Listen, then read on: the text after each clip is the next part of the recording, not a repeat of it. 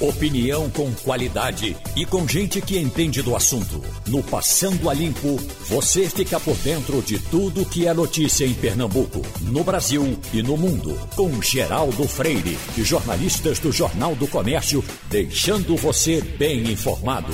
Passando a Limpo. Eita, hoje é, o Passando a Limpo está começando. Tem Wagner Gomes, Ivanildo Sampaio, Mirela Martins e o Romualdo de Souza. Só fazendo um registro aqui da elegância do doutor Joaquim Branco no livro que ele está lançando, Biografia de Joaquim Branco. Vê a categoria. Muito elegante. É. é. Então tá. Algo a dizer, uma biografia sentimental, escrito por Ângelo Castelo Branco. E aqui, então, o livro de Dr. Joaquim Branco, que certamente vai dar o que falar daqui para frente. Sem dúvida, tem muita história para contar. Não tem? Tem demais. De muitas cirurgias, de, de bariátrica, de história de vida, experiência, Exatamente. grande ser humano, amigo, uhum. gente da melhor é, qualidade. Eu tinha inclusive um amigo que dizia que, que era muito amigo dele, um delegado, que dizia: você quer saber quem é Joaquim Branco, precise dele. Uhum. Veja que é importante. Gente, é, exatamente. Gente com essa, é. com essa referência. Passando a limpo, recebe hoje o ex-ministro Luiz Henrique Mandetta.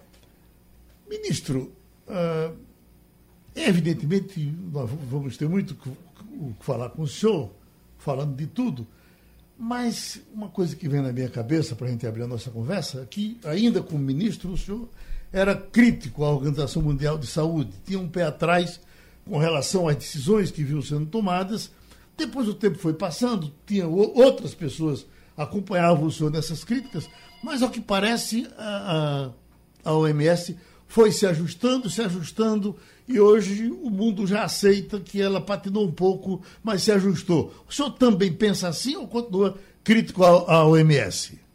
Bom dia, bom dia, Geraldo. Bom dia a todos os amigos aqui da Rádio Jornal, bom dia, Recife. Um abraço. Na época eu fui um, eu fiz uma crítica através lá daquelas, daquelas uh, boletins diários do Ministério da Saúde, porque eu não compreendia a maneira como eles apresentaram a doença. Eu achava que a China, por ter 1 bilhão e 600 milhões de habitantes, não poderia, uma doença infecciosa que estava se alastrando no mundo inteiro, não poderia ter ficado na China, só na cidade de Wuhan que a gente precisava de mais informações. E eu fui o primeiro a dizer que tratava-se de uma pandemia. E na época eles não queriam reconhecer uma pandemia mundial. O Brasil foi um dos primeiros países a fazer alerta de pandemia, que é uma situação é, que é essa que a gente está vivendo. Todas as sociedades do planeta convivendo com uma doença infecciosa nova, é, com um vírus altamente capaz de transmissão. E isso daí, na época, era de um ponto de vista técnico, mas sempre com muito respeito, como sempre foi a tônica da minha vida. Eu sempre tratei as pessoas com muito respeito. Acho que a instituição Organização Mundial de Saúde é uma das que deve passar, depois dessa pandemia, o mundo vai ter que se entender melhor como enfrentar, porque é uma falência mundial o enfrentamento em todos os capítulos, desde a hora da informação até o dia de hoje, onde tem essa guerra de vacinas com algumas, algumas, algumas nações adquirindo seis, oito, dez vezes mais doses do que precisa e outras nações é, com zero dose. Então, o mundo vai ter que amadurecer muito. Essa doença ela veio para fazer todo mundo repensar é, a sua vida e a sua vida em sociedade. Pronto, vamos girar com a nossa bancada. Vamos começar com Ivanildo Sampaio aqui. Bom dia, ministro. É, há um consenso hoje, até mesmo entre os apoiadores do presidente Bolsonaro, de que ele já cometeu erros demais. Cometeu erros na educação, cometeu erros na economia. E ninguém fala da saúde, que o país não tem um plano de saúde. Eu pergunto ao senhor, se o senhor fosse hoje o parlamentar, o senhor votaria pelo impedimento do presidente? Olha, eu acho que se ficar a, a, a, instrução de impeachment, eu me lembro que eu participei de um processo desse, que foi em 2015 da então presidente Dilma. E você tem um, o, o impeachment é um momento de razão e político. Eu vejo que o presidente já dá motivos, tem várias infrações dele, muito maiores do que as infrações da então presidente Dilma. ele tem é, uma infração direta contra a saúde pública, é crime contra a saúde pública você pregar a propagação de doença, você forçar a aglomeração, você transmitir, forçar com que as pessoas transmitam doença uns aos outros. É crime contra a saúde pública você retirar, você propor medicamentos que não tenham nem eficácia, isso também é considerado crime à saúde pública. É crime contra a saúde pública você é, minar a confiança nas vacinas, que é a única porta de saída para essa doença. Então, assim, do ponto de vista de motivos para, eu, como uma pessoa da saúde, com certeza votaria. Agora, no caso daquele momento de 2015, você tinha uma presidente que não tinha mais nenhum apoio, nem dentro do próprio partido dela. Então, e nesse momento agora, politicamente falando, eu acho que o ambiente para impeachment seria muito complexo de ser organizado, mas votaria sim. Ainda hoje sai uma pesquisa do Instituto Paraná que dá quase um empate entre a rejeição e a aprovação a Bolsonaro. O senhor não acha que ele está com muita ficha ainda? É, veja bem, as pessoas, as pessoas, eh, você não tem uma máxima lá do tempo do Império Romano que era dividir para conquistar. Né? Nas guerras, então, eles dividiam aquelas tribos, faziam associações é, e, e, iam matando os outros países e criaram aquele Império Romano. Essa máxima ela era feita através de propaganda na época da Guerra Fria. Os Estados Unidos abriam uma rádio para falar com aqueles países. Hoje, essa, essa técnica ou essa estratégia é feita pela internet.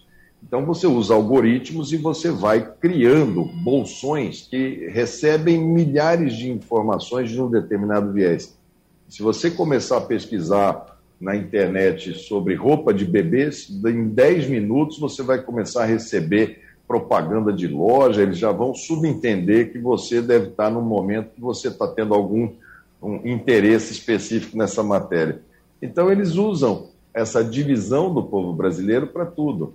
Então, você tem a questão de medicamento, cloroquina. Então, eh, vamos dividir, divide os médicos, divide a ciência, divide o SUS, divide a classe política, divide para ver se eu fico com uma parte é, das. Agora, quem não aprova, quem, quem rejeita, com certeza não volta mais. E quem aprova, aprova o momento, mas não, não quer dizer nada em relação ao futuro. Não é porque eu aprovo hoje que eu vou votar. Não é porque eu aprovo que eu gosto.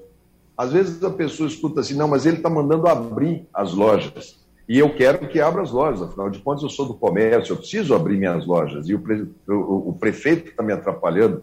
Ele joga a culpa, ele fala para as pessoas que a culpa é do governador. E o governador é mais próximo das pessoas. Então, é, é, há sempre uma transferência da sua responsabilidade que é feita através da internet com muita, é, com, com, muita técnica, não é uma coisa amadora, não é uma coisa inocente, não é aquela coisa de uma pessoa que posta alguma coisa que fala, ah, meus amigos gostaram. Não, é feito com muita metodologia. Então eu vejo que é fruto dos nossos tempos.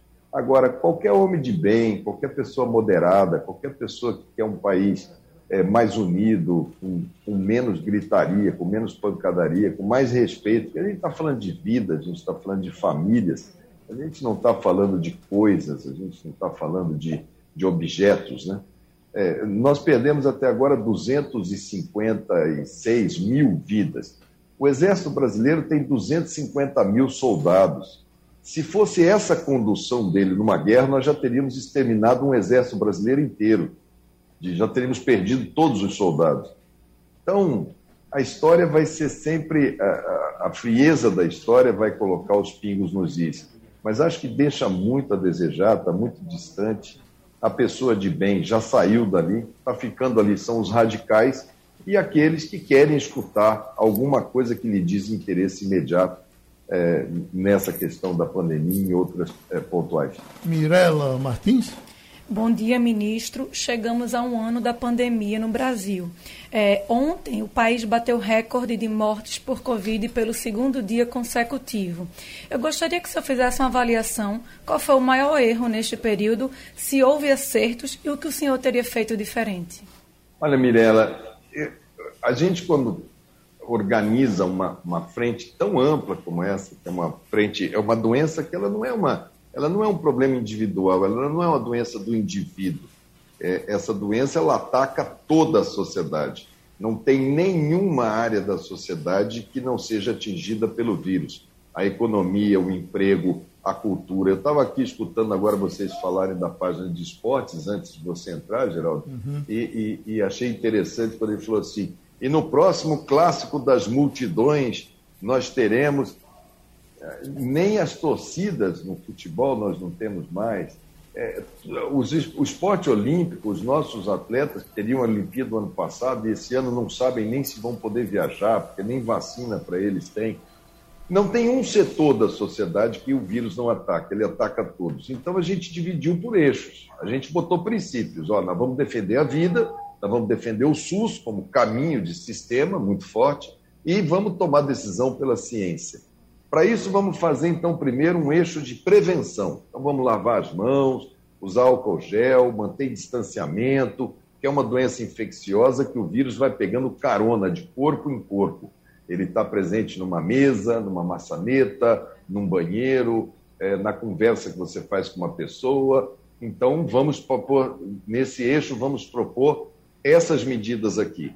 O presidente foi lá e falou: não, eu não quero fazer distanciamento, eu não vou lavar a mão, eu não vou passar o gel. Ele boicotou toda a prevenção. Então, aquilo foi um erro capital, porque é uma doença que ela precisa de educação em saúde. Você tem que todo mundo fazer ao mesmo tempo. Se a gente tivesse lavado as mãos oito, dez vezes ao dia, ou usado o álcool gel e usado a máscara e feito distanciamento, nós teríamos um número infinitamente inferior de casos. Mas a gente não conseguiu sequer fazer com que essa mensagem chegasse limpa do outro lado. Semana passada ele ainda falou: eu acho que máscara faz mal. Nessa altura da, da epidemia, o presidente jogando contra a máscara. O segundo eixo era de atendimento, de atenção, como acessar o sistema. O sistema que não tinha equipamentos, que estava precisando ainda organizar, eu tive que organizar o SUS para a hora que a doença chegasse no povão, na hora que chegasse na massa, porque é muito fácil você é, é, ver no começo da doença, era só hospital privado. Em todas as capitais foi assim. A doença entrou através da classe média alta. Era Albert Einstein, Sírio-Libanês, mas na hora que entrasse no povão, o SUS ainda não estava pronto. Então, naquele momento, era parar para poder montar um sistema. Nós montamos 15 mil leitos de CTI em 38 dias dentro do Brasil, que é um recorde em todos os países. Naquele momento ali, ele pegou uma caixa de cloroquina e falou: esse daqui vai ser o remédio que vai solucionar tudo. Ele criou uma falsa esperança, como se fosse um álibi para as pessoas tocarem as suas vidas, é, sem nenhum tipo de comprovação científica nesse mês agora ele começou a apagar todas essas postagens, tirar as fotos do ar, porque isso é crime, você propor um tratamento que não tenha é, e depois se revela que não teve nenhuma eficácia. Agora já estão estudando se não se não não fez bem, será que fez mal? Agora já está na fase agora de, de procurar o que é que essa medicação é, toda fez. É, no outro eixo, que era testagem, para a gente separar, para a gente poder diminuir a circulação, ele mandou parar a testagem, botou um ministério novo, colocou lá um, um militar armado né, da ativa, é, o, que, o que deixa todo mundo é, em situação de, de inferioridade, e, e, mandou parar de testar. O Brasil tem 7 milhões de testes envelhecendo e vão perder a validade agora dentro do depósito do SUS.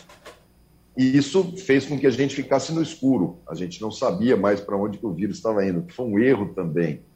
Depois, na hora que a ciência, que era o pilar de, de via, a gente tinha que ter apostado duramente, seja num remédio, seja numa vacina, e na, no que houvesse substância científica, a gente tinha que ser o primeiro a chegar, porque o mundo todo ia querer. E a ciência chegou em agosto, setembro. É, o Brasil anunciou ontem à noite que vai comprar as doses da Pfizer e da Janssen. Mas elas vão ser entregues lá no final do, do ano, porque se a gente tivesse feito em agosto, setembro, elas estariam começando a ser entregues em janeiro. A, a indústria ela não tem na prateleira pronta. Você faz a encomenda e ela fala: você está aqui em tal lugar, no mês tal ele entrega. Então a sucessão de erros em saúde é muito grande, muito grande. É, não teve e, e, não depende muito de ministros. Eu estava lá, o que eu fiz quando eu percebi que nem campanha de orientação para massa, para as pessoas estava sendo feita, eu resolvi falar diretamente naquelas, naqueles boletins diários para que a imprensa livre pudesse fazer chegar para o cidadão é, informações sem ser fake news, sem ser essa, essa uh, invasão que teve na internet de fake news. É, no campo das outras políticas, o Congresso Nacional ajudou muito. Eu acho que o auxílio que o presidente gostou, quando ele viu que o auxílio é, é, dava-lhe popularidade, ele começou a ir para o Nordeste, ele começou a dar. É importantíssimo que a gente, numa doença dessa gravidade que acomete a economia também, que o Estado tenha que estar presente. Agora, tem que estar presente de uma maneira que tenha continuidade, porque os últimos dois meses e meio é, e vamos indo aí para três meses, é de muita carestia, de muita fome, de muita dificuldade. E talvez naquele momento eles não tenham percebido que o tempo dessa doença ele é muito longo, ele só, vai nos deixar o dia que nós tivermos uma solução é, mais robusta, como é o caso das vacinas. Então, aquilo que era um acerto passou a ser um problema depois. Agora é, parece que a gente volta. Mas faltou uma coisa que é fundamental para um líder. Se você, em saúde, é, puder curar uma pessoa, faça o melhor de você para curar, para tirar essa doença. Eu vi aí vocês anunciando o livro do Dr. Joaquim, por favor, eu vou entrar em contato aí, me vê onde que vende, que eu quero um. Eu sempre gosto de ver livro de humanistas. Uhum. Mas se você não puder curar, o Hipócrates falava, você controla. O diabetes, eu não posso curar o diabetes, mas eu posso controlar, vamos fazer a dieta, é chata a dieta, toma esse remedinho, vamos junto. Agora, se você não puder curar e não puder controlar uma doença, e ela for fatal, conforte as pessoas, esteja do lado das pessoas. E a gente não viu um gesto do presidente em direção às famílias, eu não vi um gesto de respeito aos médicos, enfermeiros, fisioterapeutas. O Brasil é um dos países que mais morreu médico, enfermeiro e fisioterapeuta do mundo. Se não me engano, nós estamos em primeiro lugar nesse quesito. Esse pessoal está na linha de frente, esse pessoal está estafado, esse pessoal está levando a doença para dentro de casa. Às vezes vê o pai, vê a mãe, vê o filho, vê a irmã. É, é um pessoal que está extremamente, já tem um ano que eles estão vivendo essa angústia. Então, falta também, essa doença ela não é só intenção, ela é coração também se ela não partir de uma paixão à vida, de um respeito às famílias para tomada de decisões, todas as outras ficam menores. Então, deixa eu chamar Romualdo de Souza agora em Brasília. Pois não, Romualdo? Ministro, bom dia.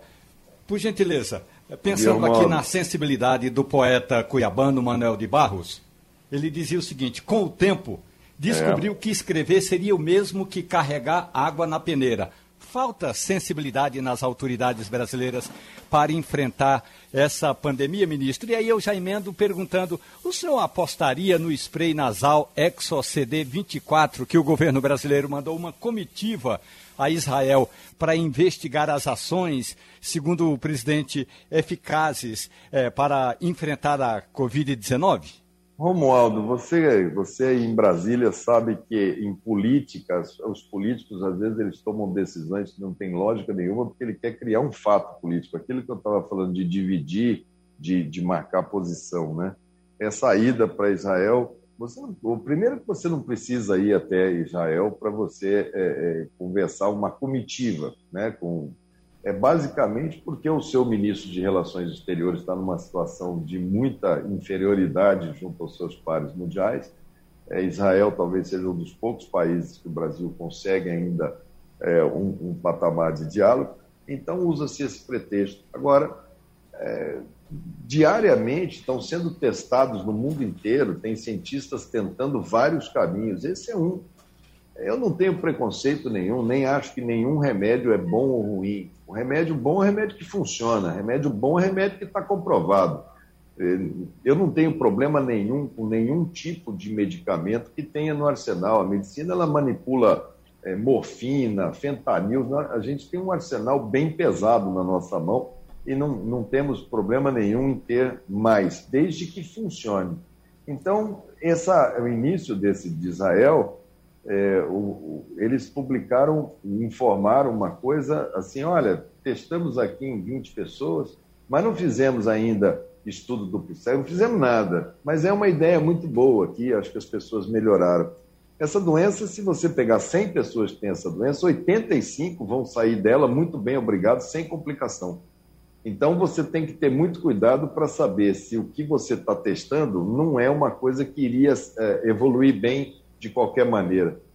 É, mas cria-se esse factoide, cria essa, é, é essa, essa, essa impressão de que está se fazendo alguma coisa, mas isso é uma decisão política. Isso gasta-se o dinheiro público, manda-se uma comitiva, paga-se diárias, passagens caríssimas, hotéis, é, seguranças, carros, limusines para ir para lá e para cá. É, numa coisa que, se você colocar dois técnicos do Ministério da Saúde numa videoconferência com os dois técnicos de lá, em menos de, de 30 minutos você já está com todas as informações que você precisa. E a sensibilidade a sensibilidade para enfrentar uma doença dessa, ela tem que ser muito ampla, gente. É, é, vamos lá, a gente está falando, vocês olham para mim e me perguntam sempre saúde, saúde. Eu acho que saúde, o drama está muito exposto, porque você tem um número, né? Ontem foram 1.910 óbitos. Hoje podem passar de 2 mil. Semana que vem a gente pode chegar a 2.500 e na outra 3 mil. Então a saúde ela tem aquela capacidade de, de fazer chamar. Agora, olha o tamanho da crise na educação. Nós estamos no quarto ministro da Educação, quatro ministros da Educação. Olha a evasão escolar, olha o prejuízo que não vai ser é, de uma vida, não serão milhares de vidas, porque ele é geracional. Olha quantas crianças. Olha o prejuízo é, na questão relacionada à cultura, a eventos. Eu vi aí ontem votou-se uma prorrogação até o final do ano, um setor extremamente importante da economia, esporte, cultura, eventos, enfim, que movimenta a economia. E assim por diante. É, um PIB ontem de menos 4,1%, da onde que nasce? Da falta de vacina, da falta de perspectiva. Se você estivesse vacinando desde dezembro, nós já estávamos hoje com os idosos nossos todos vacinados, pelo menos não teríamos mais ter colapso de hospital, não estava passando isso do Rio Grande do Sul. Então, essa sensibilidade ela tem que ser é, estendida agora na pandemia e na reconstrução do país. Quem que vai liderar a reconstrução desse país? Esse é o grande desafio que a gente tem na nossa geração.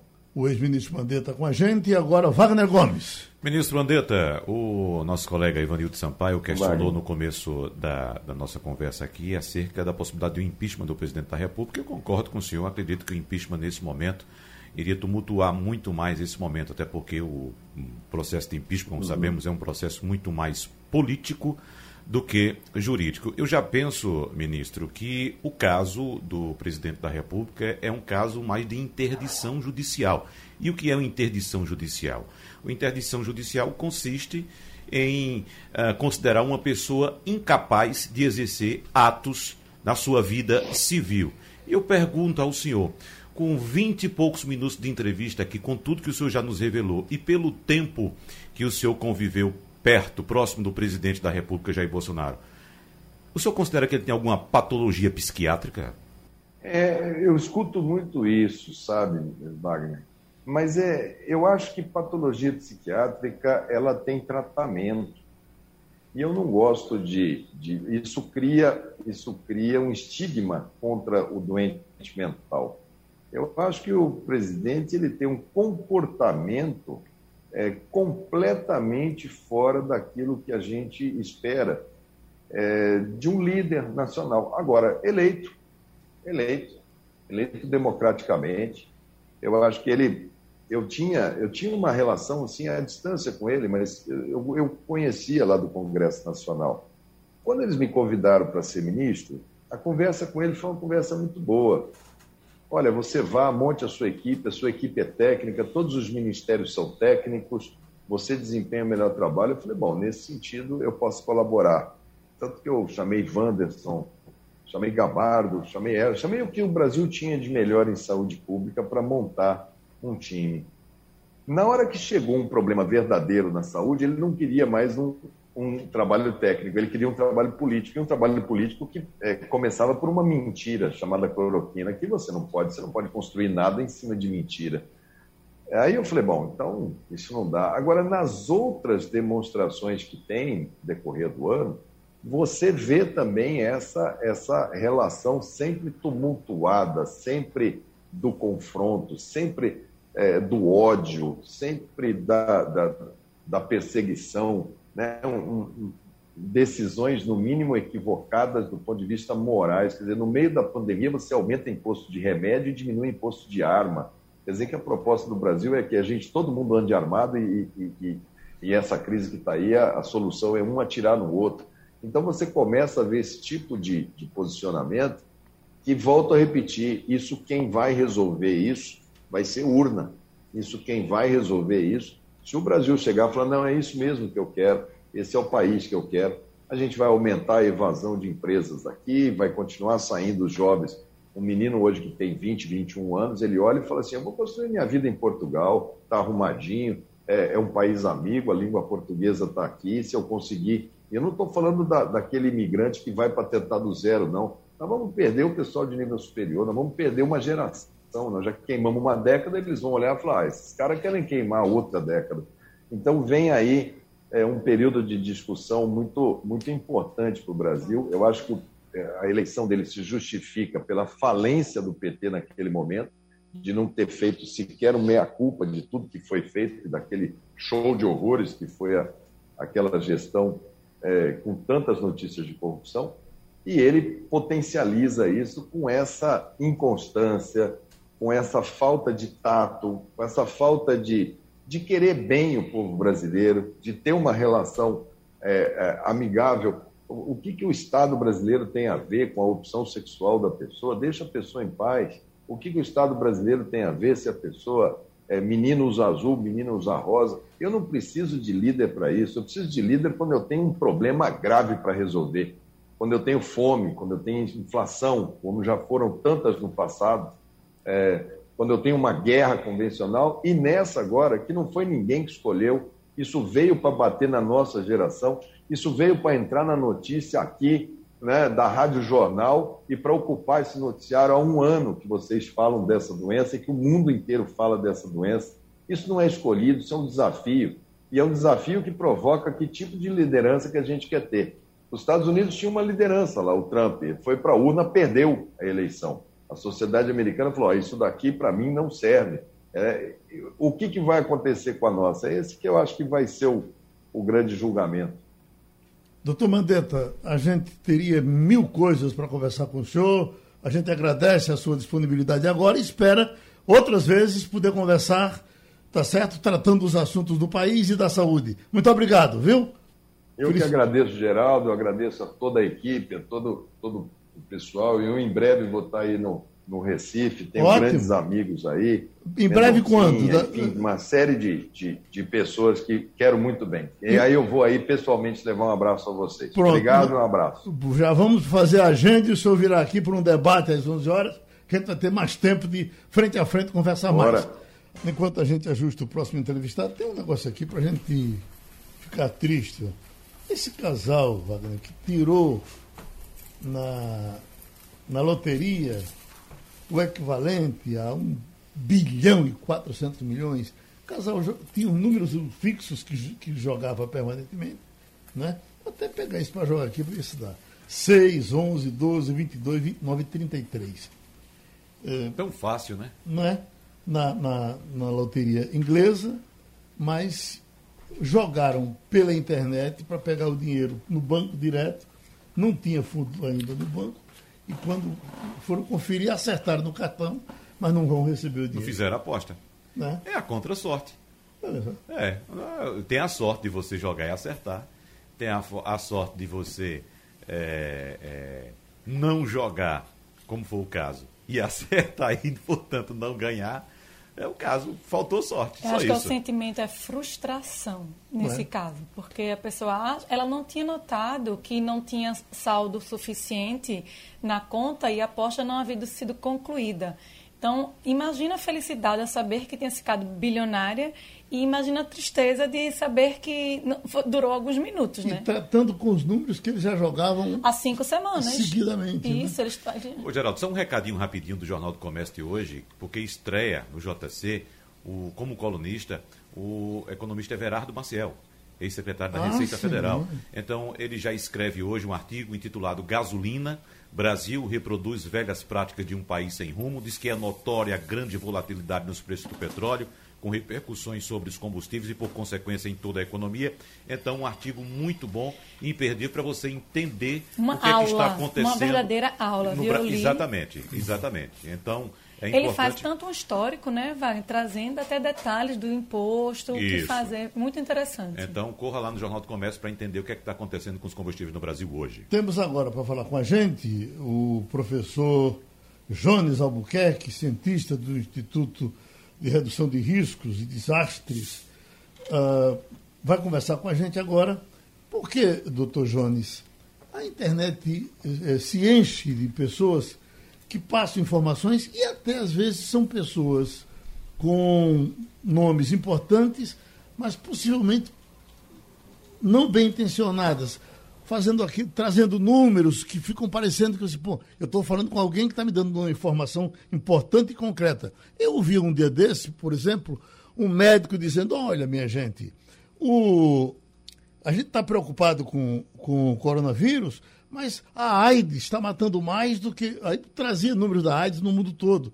E não tem nada a ver com uma coisa a ver com a outra. Eu sei exatamente como é que se pega a AIDS e, e, e sei como é que se pega a Covid. Veja que distância enorme para a gente ficar comparando. Aí não, nós tivemos em Pernambuco tantas mortes de bala e se está se preocupando com, com, com o vírus. Não tem nada a ver. Eu sei como é que eu me livro da bala e com, com relação a, a, ao vírus, da, coronavírus, é, é, outra coisa muito mais complicada. Tem outra diferença fundamental, Geraldo, que a AIDS, a gente sabe como é que pega, Sim. e a Covid é muito mais infecciosa do que a AIDS, que a gente pega Covid no ar. E esse aqui no ar, isso Exatamente. É então, por gentileza, vamos soltar aqui um camarada aqui, não vou anotar tudo que ele está dizendo, mas quando você escuta, você diz, bom, tem coisa com coisa. Então, deixa, por gentileza, então, deixa o doutor Jones falar. É, dessas pesquisas, o senhor já deve ter visto centenas delas. E, e como é que a gente faz para que as pessoas não acreditem nelas? Pois é, Geraldo, você foi sabiamente. As pessoas têm que observar que todos os índices que temos são de coisas que a gente conhece e sabe como evitar. Eu sei como evitar tuberculose, eu sei como evitar um suicídio, eu sei como evitar, tentar, né? Evitar uma morte por acidente de trânsito, a gente sabe. Qual é o problema de Covid? Eu não sei como evitar, ninguém sabe. Esse é o grande problema, que ele está, que nesses vídeos que circulam, as pessoas esquecem desse princípio fundamental. Ô, doutor, doutor Jones, nós acabamos de conversar com o ex-ministro Luiz Henrique Mandetta e ele trouxe um número que está na cara de todo mundo aí. Hoje no Brasil estamos nos aproximando, nos aproximando de um número de 2 mil óbitos por dia. A continuarmos nesse patamar, nós encerraremos o março com mais 60 mil mortos no Brasil. O que esperar daqui para frente desses números, doutor Jones? Eita, excelente, Evandro. O que a gente observa é que sim, o, o, o ex-ministro Mandetta está mais que correto. É uma lástima né, a gente ter perdido um ministro que tem essa consciência. É, a gente está caminhando nesse patamar tem um estatístico que é muito é, frequente aqui, que é o professor Gauss, que ajuda a gente completamente do Instituto de Redução de Risco. Gauss falou exatamente isso que, que você falou e disse, Jones, todas as tendências é de piorar. Eu não consigo olhar muito as estatísticas que a gente tem para a Covid. Não consegue olhar um horizonte muito longo, de 30, 60 dias, infelizmente, porque Covid oscila muito. Mas as, as projeções nesse sentido hoje são dessa gravidade, muito, muito sério. Basta observar Portugal, que era um exemplo, virou um exemplo de pior caso, entrou em lock, vacinou, agora os números caem e eles continuam em lock. Sabe por quê? Os sistemas ainda estão colapsados. O que isso que significa? Que a gente conhece muito pouco da doença ainda. Romualdo? Sr. Jones, bom dia para o senhor. Ontem eu estava dando uma aula à distância, claro, e um colega cientista falou que na comunicação, a narrativa, que aliás virou palavra da moda, a narrativa é mostrar para convencer em vez de argumentar. Ou seja, fala-se muito em curva exponencial da pandemia quando o cidadão pega um metrô no Recife ou um trem no Recife hoje, ali na estação de Cavaleiro, e está lotadíssimo 10 a 20% dos passageiros sequer usando máscara e se você chegar com o discurso de curva exponencial, o cara vai vai lhe empurrar na escada rolante que não está funcionando, professor. Verdade absoluta, Romualdo. Verdade absoluta. Esses conceitos são muito abstratos, senão todos nós seríamos especialistas em tudo. Tem conceitos abstratos na comunicação, de radialistas, por exemplo, que a gente aqui desconhece absurdamente e vocês são craques. Por isso que existem os especialistas. Por isso que o radialista é Geraldo, é você, não sou eu. É, é assim que funciona a vida. E as pessoas têm que observar que esses estudos com máscaras são estudos com spray, com vários é, tipos de máscaras e etc. O exponencial, que é esse nome bonito que estão usando, realmente não pode ser não convence ninguém e a gente está mostrando com óbitos o que está acontecendo, o que é muito triste. Bom, eu ia estimulando a, a conversa para trazer esse, esse, isso que está tá aí pela internet, está bombando aí na internet. Vamos botar um pouco para você ouvir. O vírus chinês mata 8 pessoas por milhão de habitantes. A meningite mata 13 por milhão. A tuberculose mata 24 por milhão. Os afogamentos matam 30 por milhão. Os suicídios matam 61 por milhão. As doenças cardíacas matam 150 pessoas por milhão de habitantes. Os acidentes matam 204 pessoas por milhão de habitantes. Ou seja, você tem muito mais chances de morrer indo à farmácia comprar um remédio do que morrer de Covid-19. Pronto, pronto, pronto. Vale a pena ouvir isso? Onde você achou isso, Geraldo? pronto, então vamos com o Mirella agora. É, bom dia, professor Jones. Alguns estados, como São Paulo, voltou à fase vermelha. Aqui em Pernambuco, vivemos um momento de maior rigor nesta semana, a partir do, das 20 horas até as 5 da manhã. Isso adianta alguma coisa ou é enxugar gelo? Eita, Mira, você é na veia, né? É, adiantar, adianta sim, como um alerta à população que estamos entrando em um cenário muito crítico. Isso é, lembremos que os toques de recolher foram instanciados lá secularmente atrás para evitar incêndios nas cidades. A gente tinha toque de recolher para desligar as lamparinas a querosene. É por isso que toque de recolher foi inventado. Na Segunda Guerra, para a gente economizar querosene. Agora a gente está tentando controlar a circulação de pessoas.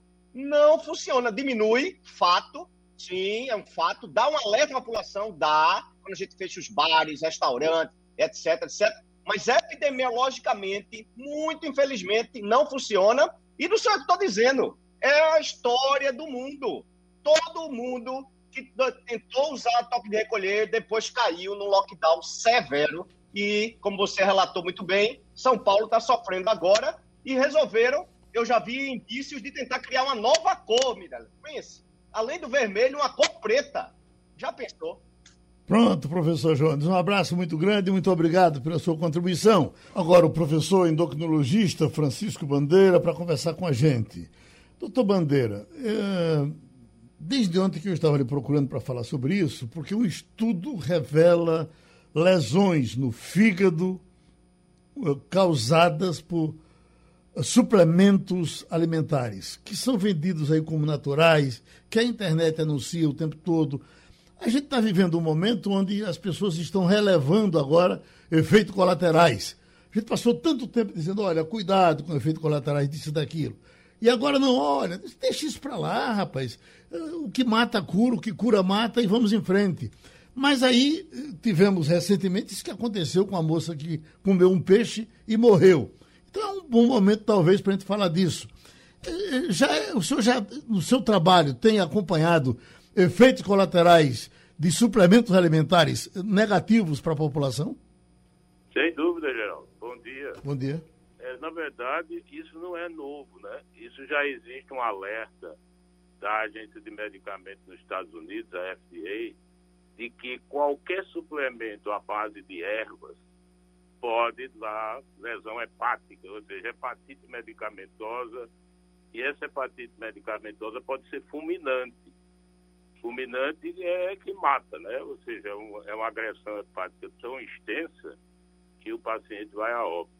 O que houve com a paciente que você mencionou foi a síndrome de RAF, que é rabdomiose, é uma destruição muscular súbita causada pela toxina que tinha no peixe, e essa destruição muscular levou à insuficiência renal aguda.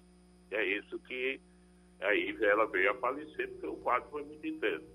Então, nós sempre dizemos isso aos pacientes, de que suplementos à base de erva, seja qual for, não tem nenhum benefício para a saúde e tem um potencial risco.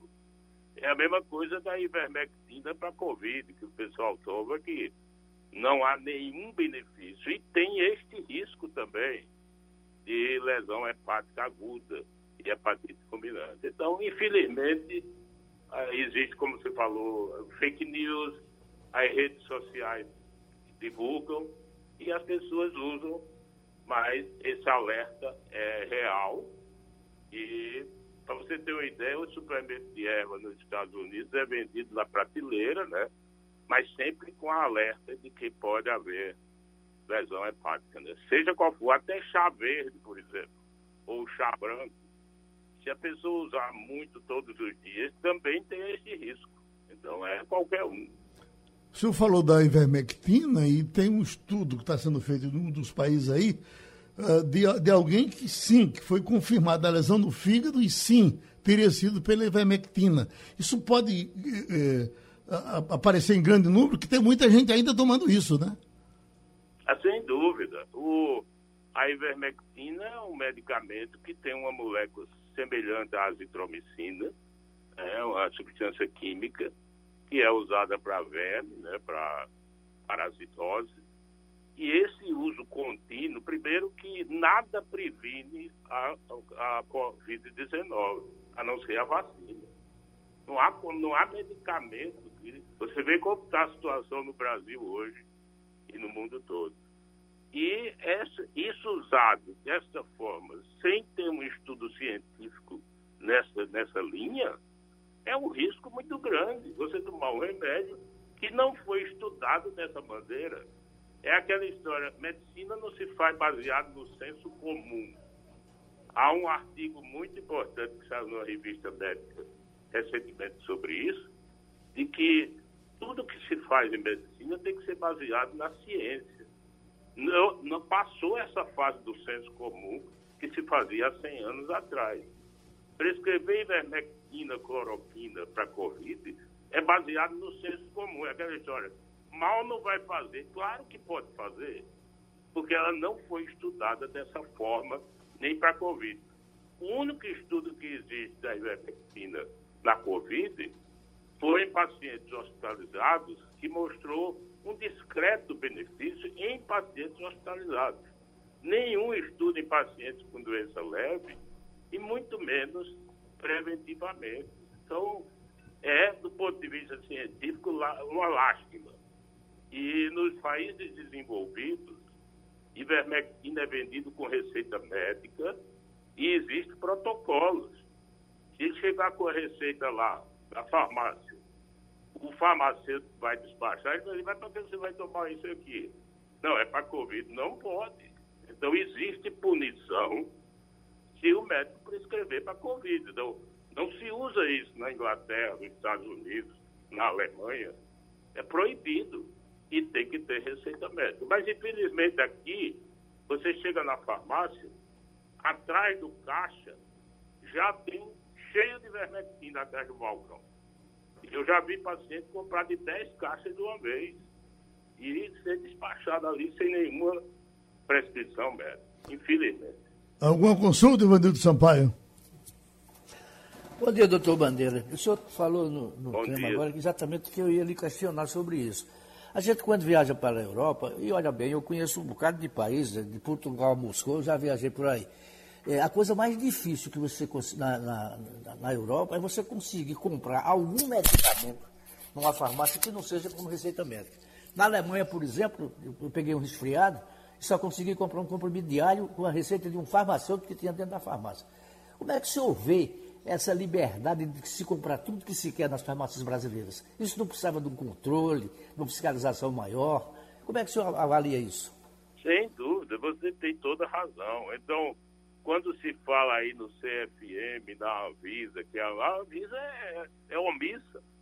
Isso é omissão dos órgãos fiscalizadores de liberar um, é, um medicamento, a ivermectina é um exemplo, existe outros, que teria que ter prescrição médica, não poderia ser vendido assim.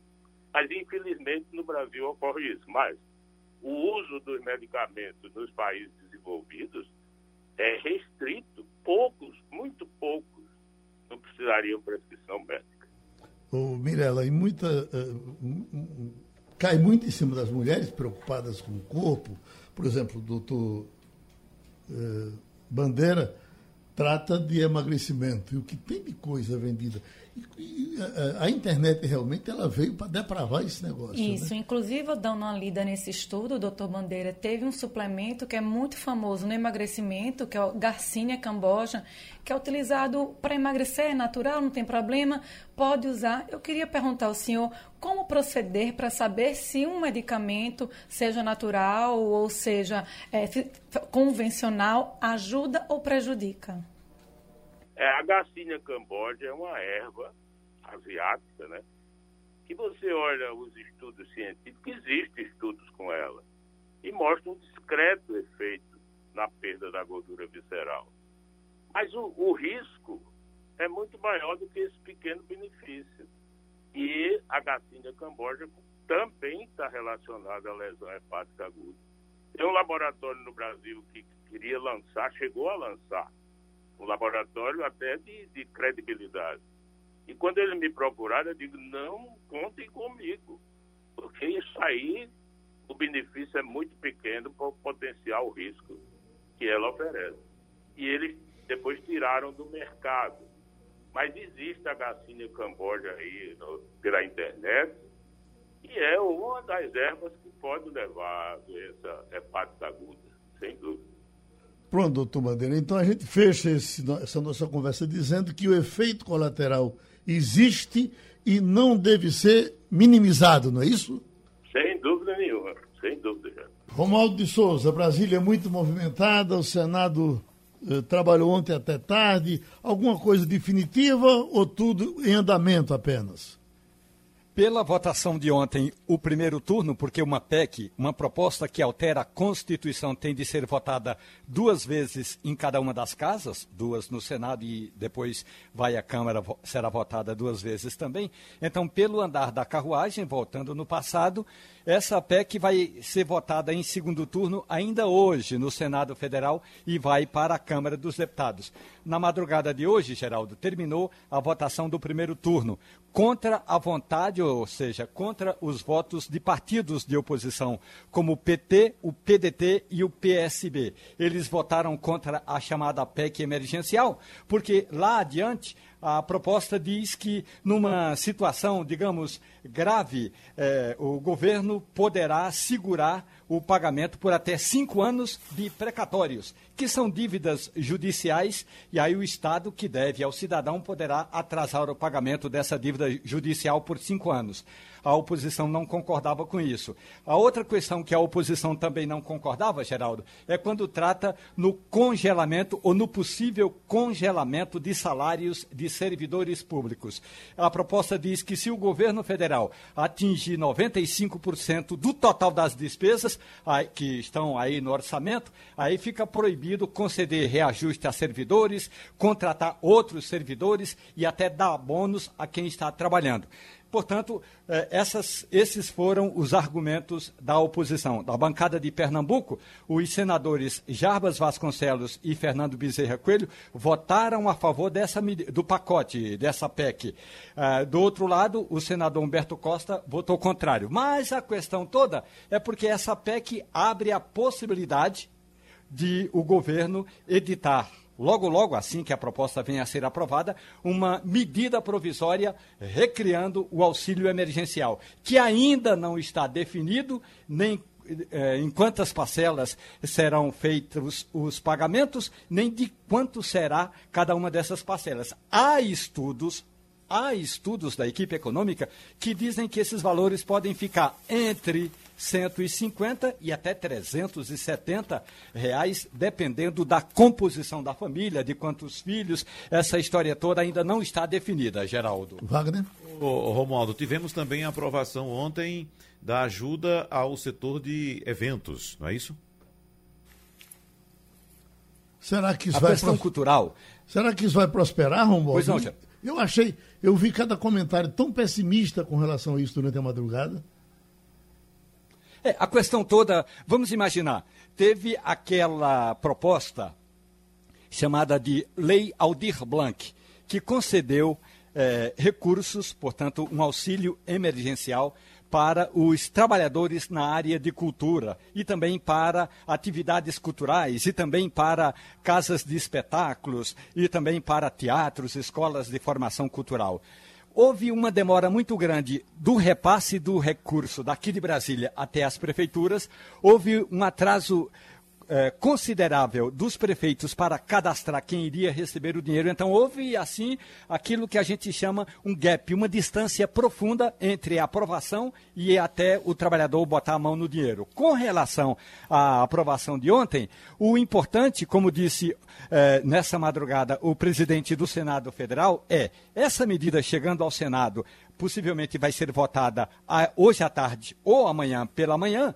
e aí já vai direto para a sanção presidencial. A questão, eu acho que é, é, é realmente como vai se dar o cadastramento dessas entidades ou desses promotores de eventos que poderão receber esses recursos. Eu não sei, Geraldo, de onde veio uh, as reclamações que você apontou, Lembrando que esse projeto é de autoria do deputado pernambucano Felipe Carreiras, que é ligado ao setor de eventos, a gente sabe disso, né? Então, e prevê o parcelamento de débitos de empresas do setor de eventos com o fisco federal. Não, não foi nem reclamação, Wagner. Na própria votação, aqueles que entendiam perfeitamente que a situação do pessoal de eventos é uma situação dramática, mas achavam complicado ter que movimentar dinheiro para resolver isso. E não é fácil, né? Uhum.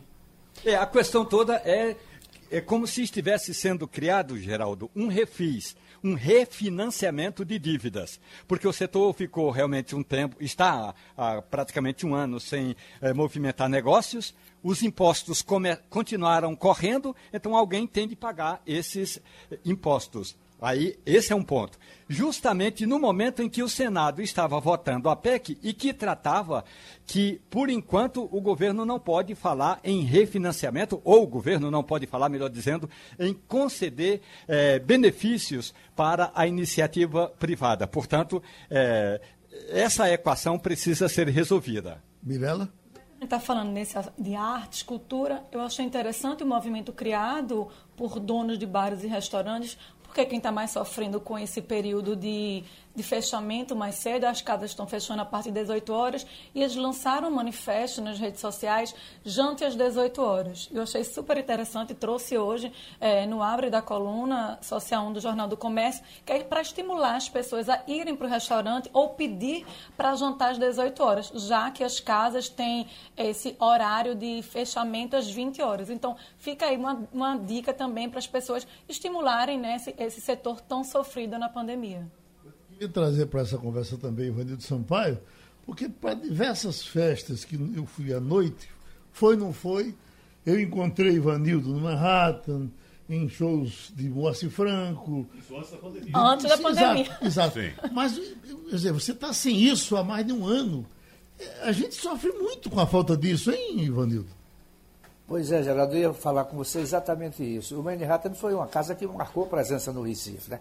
Promoveu grandes shows com grandes nomes da música popular brasileira e fechou.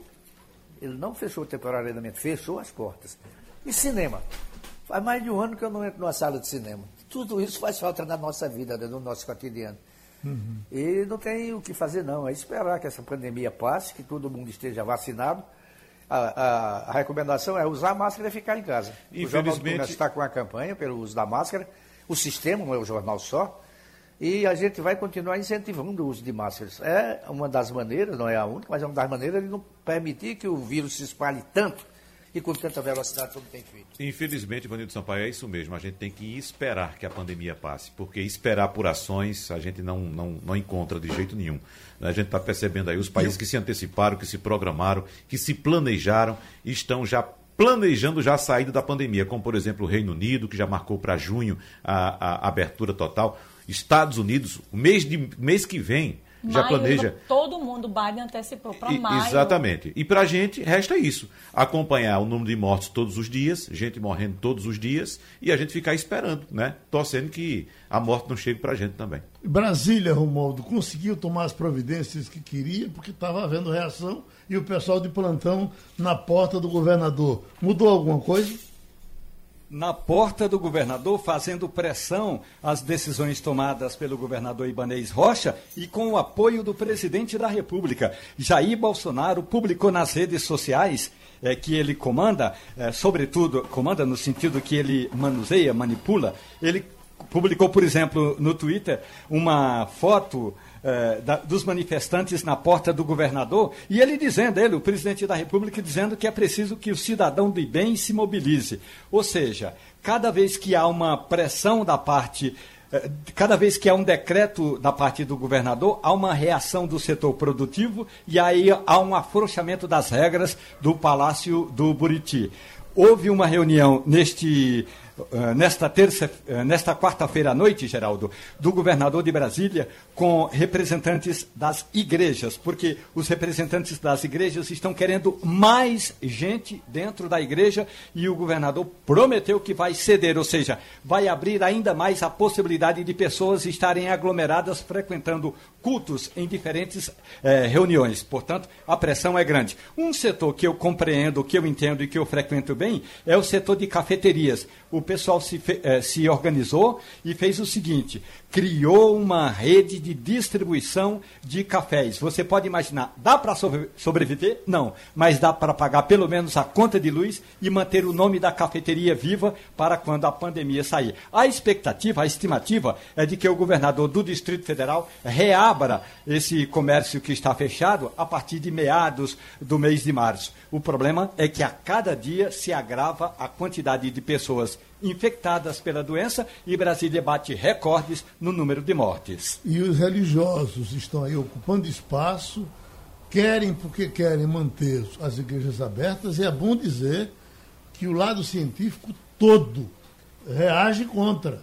Não é, é, é, é as pessoas se abraçam nas igrejas, ficam juntas nas igrejas, as pessoas de fé, muitas acreditam Cantam. Que, que o vírus não chega porque elas têm fé e elas estão morrendo. E é bom que igrejas. se diga que o governador de São Paulo, João Dória, foi extremamente irresponsável nesse aspecto. Fechou o Estado e manteve as igrejas funcionando normalmente, todos os dias. Né? Uhum. Aqui nós temos uma restrição ainda nos fins de semana e de horários durante a semana. Uhum. Mas você está correto, Geraldo.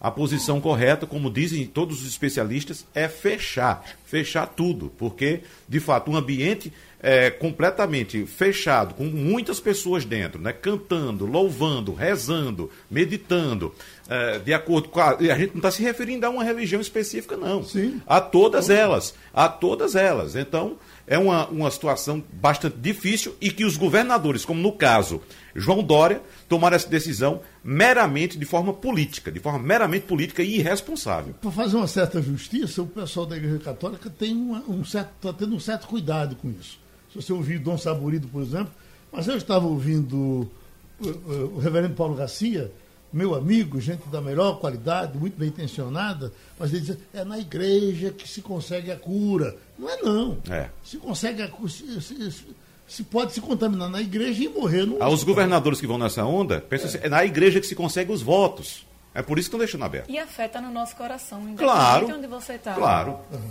E terminou passando ali. Opinião com qualidade e com gente que entende do assunto. Passando a limpo.